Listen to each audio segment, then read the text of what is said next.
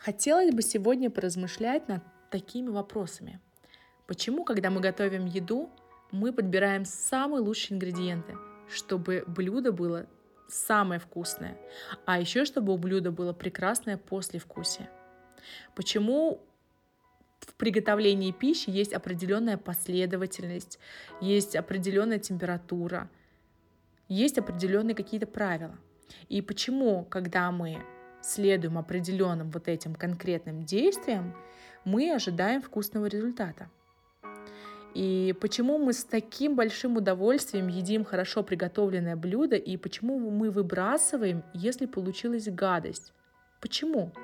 Разве это так важно? Разве нельзя вместо муки взять мел, вместо сахара песок, вместо соли соду, а вместо взбитых сливок крем для бритья, например? Ну, похоже ведь? Чего уж тут. А когда весь этот микс подгорит или задымится, почему бы нам не начать его уплетать и надеясь, что вот-вот еще чуть-чуть мы распробуем и вкус изменится со временем? Всем самого доброго времени суток, мои дорогие слушатели канала «Путь к совершенству». С вами Виктория Животовская, и я думаю, что вы поняли, к чему я клоню. Что речь идет далеко не о кулинарии, а намного глубже, о нашей жизни и о наших отношениях.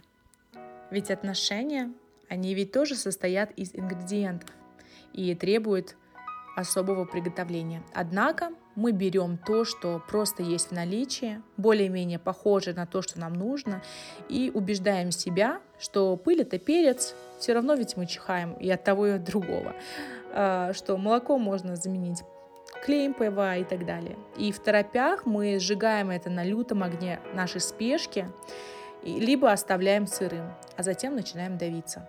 Давиться и думать, что вот-вот, сейчас поднатужимся, глотнем, и все изменится. Там, само собой, внутри приготовится. А потом у нас все болит, диарея, рвота и так далее. И что же делать? И далее мы ничего не меняем, мы делаем все то же самое. И, конечно, природа заставляет нас размножаться вне зависимости от того, счастливы мы или нет.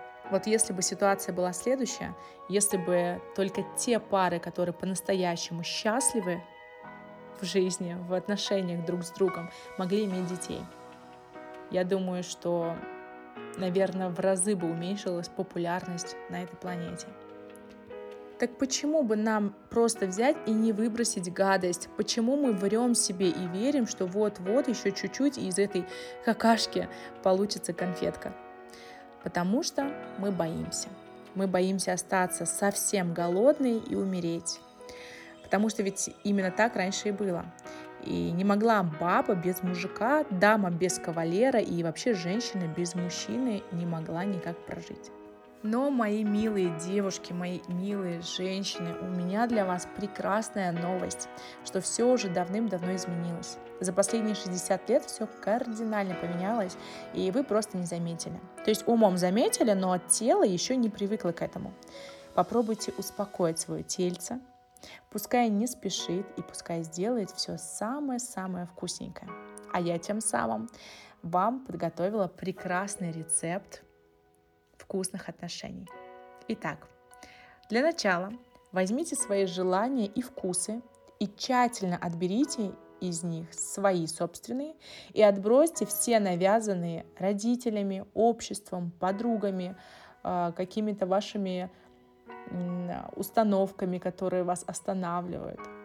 Далее Помойте их под прочным чувством свежести, гибкости, легкости, изобилия и любви к жизни. Пускай они раскроют свой букет, чтобы стать готовыми к новым ингредиентам. Третий этап – сходите на рынок, но только не путайте элитный, а, дорогой, качественный рынок э, с каким-то бабским базаром и выберите нужного для вас коня. То посмотрите внимательно в зубы каждого коня и слушайте себя, и не бойтесь, не бойтесь тест-драйва. Будьте предельно внимательны к себе и к прихотям выбираемого. Прислушайтесь к себе. Сходится ли все? Нравится ли вам? Все ли сочетается? Будет ли такой борщ вкусный на третий день, на пятый, десятый, через 10 лет? Нравится ли такому коню катать на себе детей и вас? Ну, вы понимаете, о чем я. Все дары, что вы получите от этого щедрого, внимательного, доброго, сильного, смелого, заботливого мужчины, который вам мил на вид и запах, бережно примите с глубокой, глубокой, искренней благодарностью. Теперь Запарьте их в своем тепле и закатайте в тесто нежности, обволакивайте их, будьте домом для каждой детали вашего блюда.